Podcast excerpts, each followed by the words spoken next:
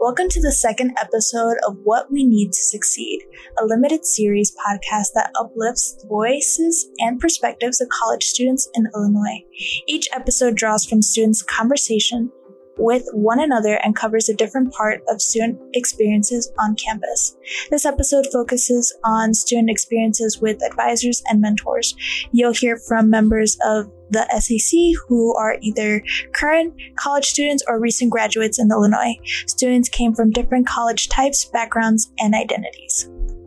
For the privacy and comfort of everyone who participated, students who led and participated in interviews chose false names for themselves so that's how we'll be referring to people throughout this series. All names of other people and places have been removed, so you'll hear beeps where we took them out. You'll hear from Maria. My goal specifically um, for mentorship, I think a lot of it has to do with um, my personal goals and feeling frustrated with, you know, wanting to slightly change career paths and realizing that education is bigger than being a teacher. Sierra. But when I came back, I realized that the staff who had my back were the Black faculty and staff. Isaac. To me, mentorship is just having someone to guide you through um, some process or someone that'll be there to answer any questions if need be. Isa. I defined it as guidance, just like in general, just like guidance, receiving help, um, to ensure of like your personal success. Um, and I do feel like college is the time where we need that the most. Rosalia. I think any person who very much is like a guide, and because based on their experiences with going through either financial, personal struggles, or just academic stuff, they are someone who helps guide you and help you understand like help you better understand how to navigate your life. The brown girl with the camera.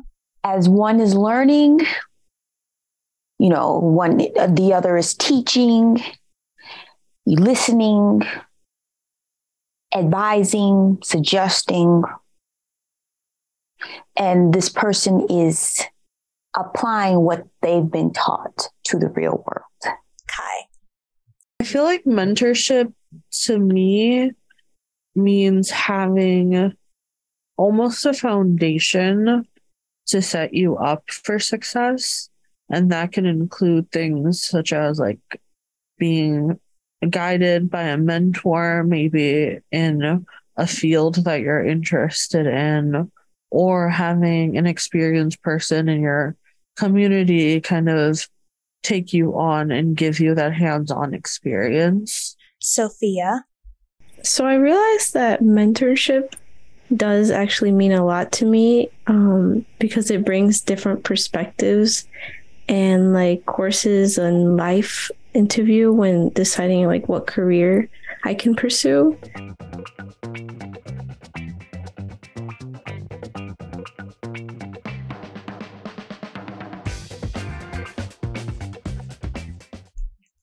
There's data to show that mentors help students persist through college and ultimately get a degree. But students of color, low income students, and first generation students have less access to mentorship opportunities and even less to mentors who share their identities and experiences. In these conversations, students talked about how important it is to have shared experiences and identities with their mentors and advisors.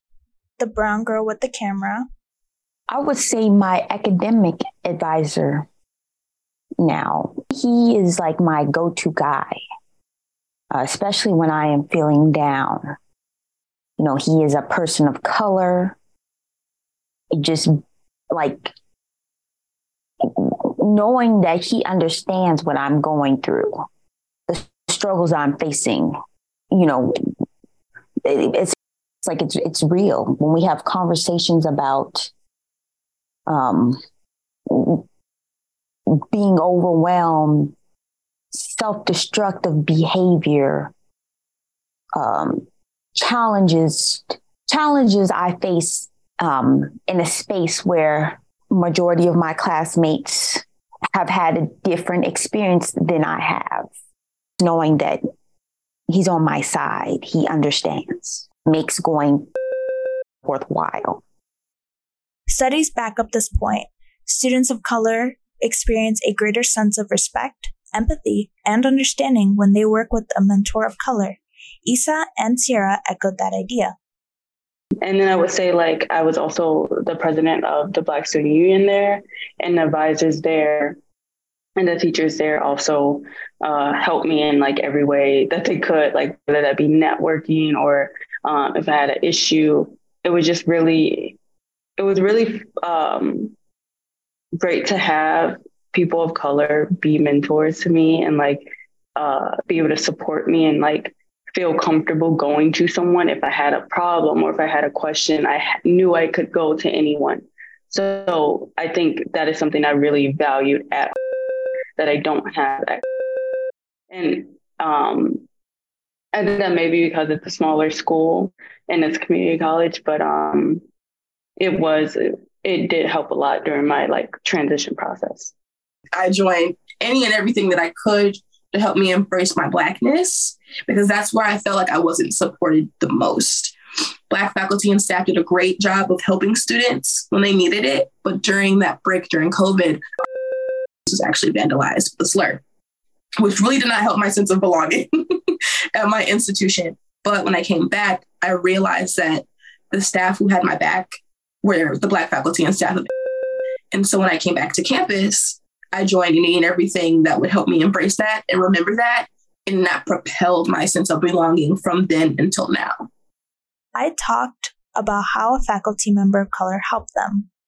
Specifically, I had a creative writing professor my freshman year of college, and I've had a class with her every single year until I graduated, which was really interesting because she got to see my progression as a writer, and she was kind of a really good sense of support as someone who's a person of color and also wants to go into the creative field because it's difficult for me to get that familial support. So she was also always there to kind of root me on and then give me like those opportunities and give me connections and kind of push me to continue to write.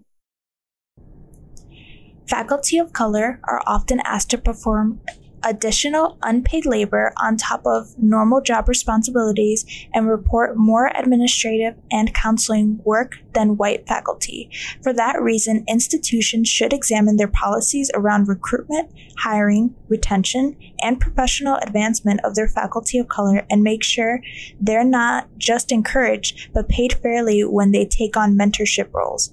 Unfortunately, not all students of color have access to mentors of color. Maria interviewed Sophia on this topic.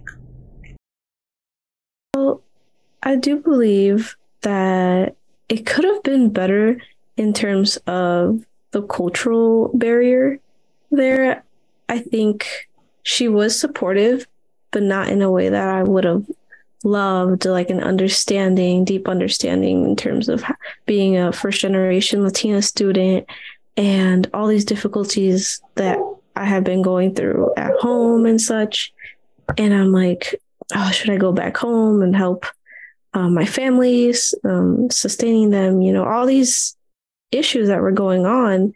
And she didn't really see them and she didn't really understand them, um, which I would have loved. I'm sure if she, maybe if she was also Latina and also had this problem of not understanding what was happening in college, being first generation, like what courses do I take? What's important? And I was really just taking random courses um, I think it would have helped so you think more of a culturally competent advisor path would have been better. So maybe if she had done a little yeah. bit of research on first generation students, especially Latina students, to understand the culture. And I mean, I I understand as well. I'm second generation, so I got a little bit more knowledge, but it definitely was a struggle. And I completely um, affirm you on taking random classes because you just don't know, and your parents may not know. So, yeah, um, I'm I'm glad that you're able to, you know, uh, tell me what. Um, what could improve and that she is still good um, despite the cultural barrier Rosalia too talked about how culturally competent training and follow through could help mentors be more effective. I just think it needs to be better training because when I came in, I know everyone is trained differently and everyone tries to figure out how to help students out. But I feel like when it comes to the aspects of concerning a person of color and the transition from being in a space where you're you see everyone who looks like you versus somewhere where you're kind of like the only one out of a whole bunch of students who are predominantly white. And I feel like that needs to be better improved. I don't, I can't really think of exactly with um, mentorship. And especially within my department, we have these things called theater bigs and theater littles, where you have a theater big who is like an upperclassman and they basically kind of take in any new transfer students or freshmen under their wings and they kind of help them out.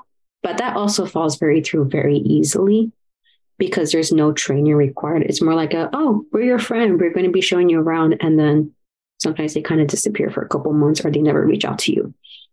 And I feel like sometimes there needs to be better training or better help the the new student or transfer kind of really fit in and kind of also consider their identities and not just someone who identi- whose pronouns or someone's um like um sexuality i feel like it also pertains a lot to people of color too and sometimes a lot of us feel we don't necessarily fit in because we don't have that support at times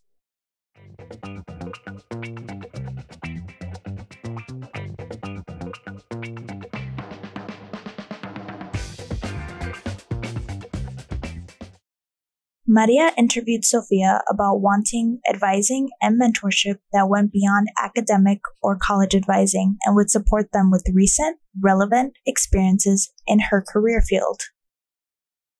I would say I need more specifically mentorship opportunities for students in psychology because it's very difficult to when I would try to have a conversation, let's say with my psychology mentor, and I would ask him some questions, and sometimes he wouldn't know. Oftentimes, he wouldn't know what to do because he's like, I am under the psychology department, but I'm only your advisor.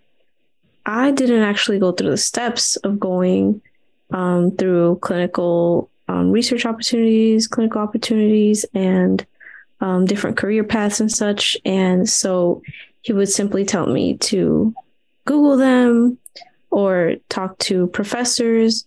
But sometimes talking to professors is a whole other difficult thing. And it could be nerve wracking.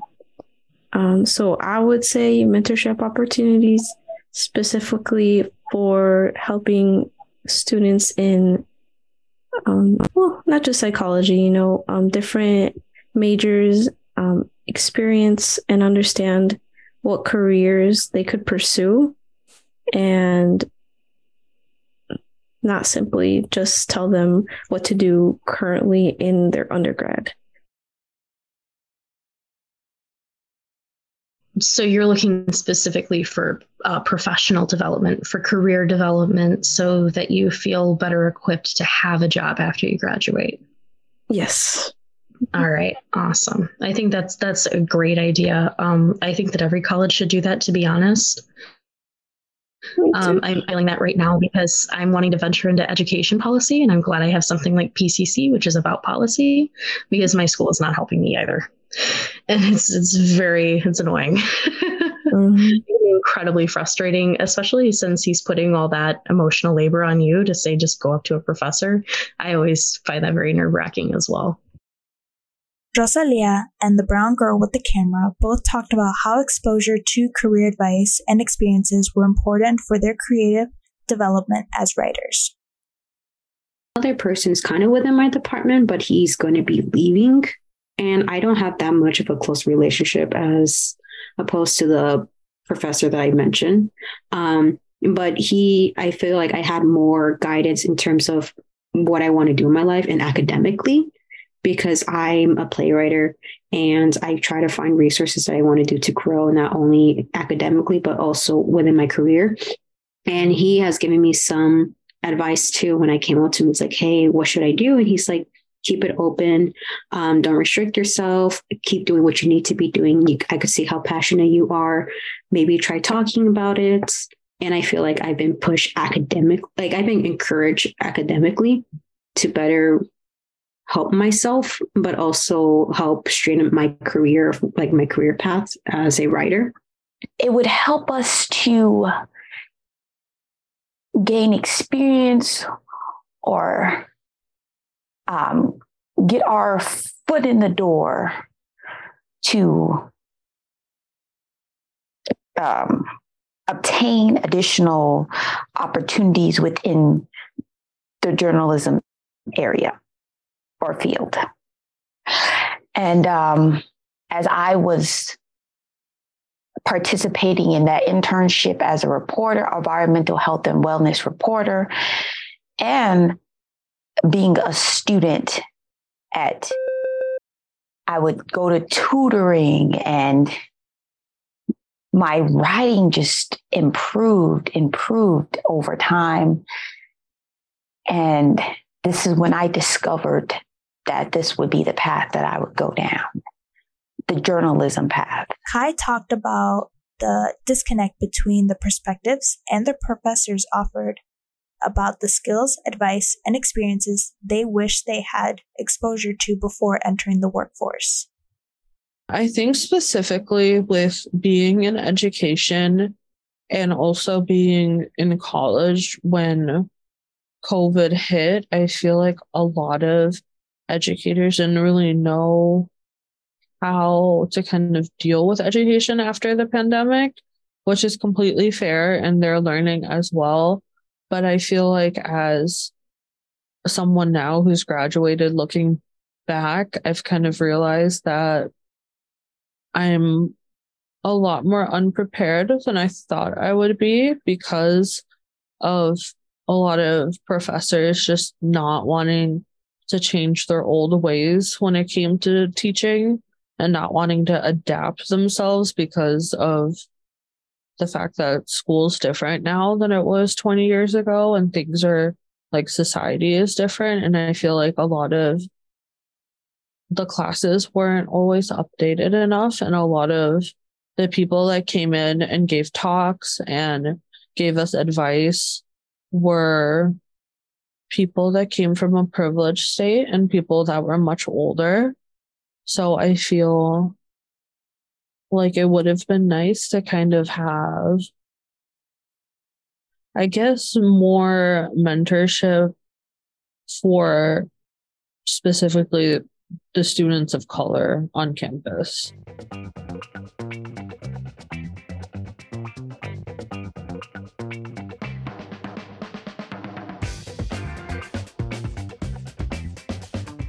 Another thing students talked about was how important it is for mentors to approach to approach their relationships from a place of trying to understand and meet their needs. Sophia shared some of her experiences with Maria. Well, I think the most that she has done was when I was at my lowest. So coming in, COVID was at its worst, like all time high. And so I wasn't going to any in person classes and I was doing pretty bad in my courses. So I started panicking and I was like, what am I going to do? I received a notification saying that they have to review um, some things to see if I can keep my keep my scholarship. So I looked it up and they said you can communicate with her and she needs to evaluate you and see if you will be on the right course towards earning a higher GPA and such. So mm. I did, I reached out to her and I expected her to like make me feel like the failure that I did. And she did the complete opposite and she truly believed in me and she said, okay, I understand. Just give me some reasons as to why you were struggling And what are you going to do about it? How are you going to improve? And so she truly helped me and believed that I could raise my grades up when I thought I heard all these stories about other college counselors not doing this and how common it is for counselors to be like, no, drop all your plans, drop this major, drop these courses, um, and just do something else. But I told her, no, this is what I want to do. And I love doing it. Just give me another chance and such. So I would communicate with her, um, I would say uh, every few months. And every time she would always say, okay, you're on the right track, you're on the right course. Um, even when I felt like I wasn't, because oftentimes mm. for the first two years, I felt that I just wasn't doing as good as I wanted to but she would mm. make me feel like it's okay. Yes, you are. Like you're getting better. It's okay. That's awesome.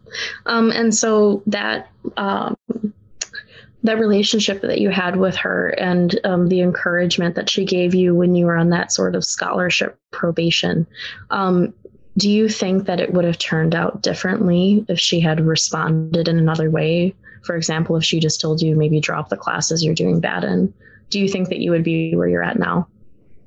Mm, absolutely not. Honestly, it would have torn me apart because I was already feeling that way. And I was already reevaluating my entire career plans and everything. And um, back then, you know, mental health was a big thing. So, really, your value in your life and education. So, I definitely would not be where I am right now because thanks to her every single semester, I have gone back to her when I'm stressing out and I'm like, is this good enough? Is this good enough? She always says, yes, keep trying. Or I would say, should I really take these more difficult courses next semester? I don't know if I believe I can do it. And she'd be like, yes, you can. Yes, you can. Do it. Go for it. And so it gave me the confidence that I needed to just keep pushing forward, keep going harder, taking more harder classes, and ultimately get to where I am and do a lot better. The brown girl with the camera and Sierra had similar experiences with mentors. The challenges I was facing was just feeling like I kind of didn't belong in that space so, him reminding me that I, I came this far because of all the work that I had done, all the accomplishments that I had um, made, you know, got me here this far. And just because my experience is different, difference differs from the others in the room doesn't mean that I'm less of a less of a person or that I'm not supposed to be there. But that's what I believed because I felt out of place. But he reminded me that I am equally valuable as they are.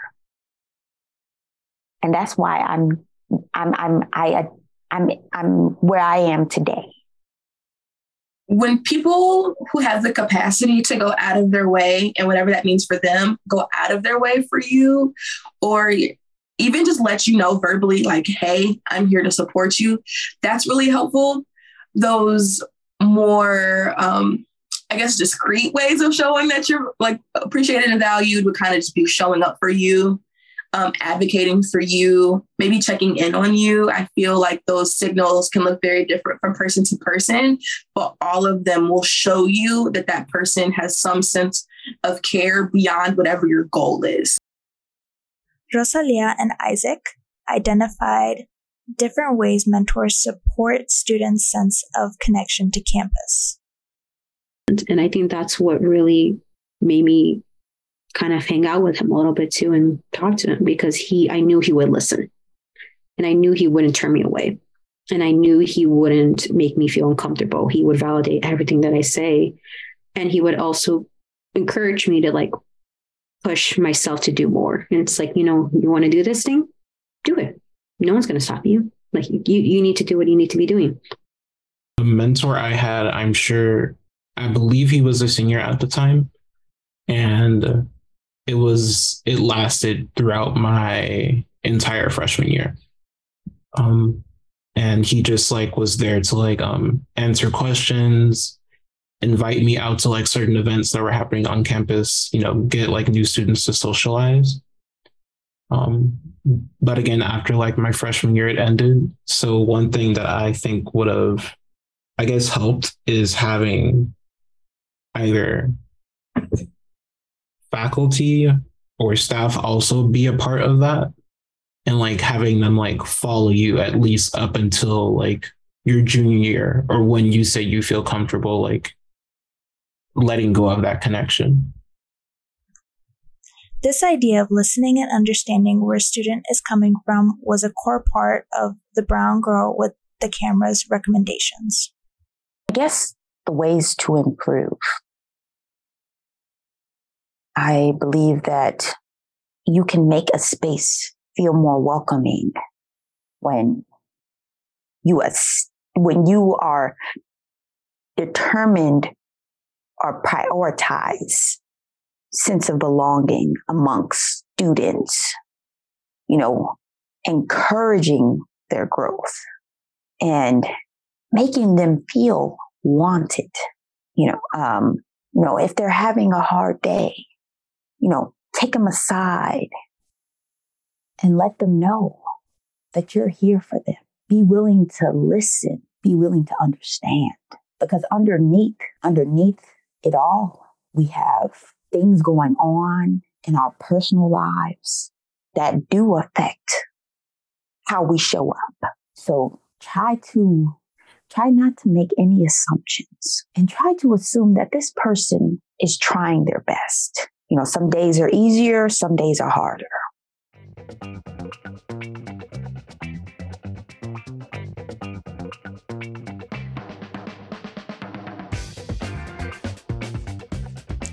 Mentorship relationships can be a really significant part of students' college experiences, but there are also power dynamics in those relationships that have to be acknowledged. Without examining and challenging those power dynamics, mentorship relationships can reproduce existing racial hierarchies in the university, and students of color can face undue pressure to conform to the rules and expectations of white spaces. Institutions that are committed to disrupt these hierarchies should critically examine existing policies and practices around hiring and retaining faculty and staff of color. In these interviews, SAC students shared what they need for mentorship opportunities at their schools. They called for more black and brown mentors, mentors who could give them deep insights into their career field, and valued experiences with mentors where they were received with understanding and care. We'd like to thank all the SAC students who were interviewed as part of this project Isa, Angel, the brown girl with the camera, Rosalia, Sofia, Kai, Isaac, Maria, Sierra, and all the students who led interviews Luna, Carol, Angel, the brown girl with the camera, Luis, Rosalia, Maria, Ashley, Diana.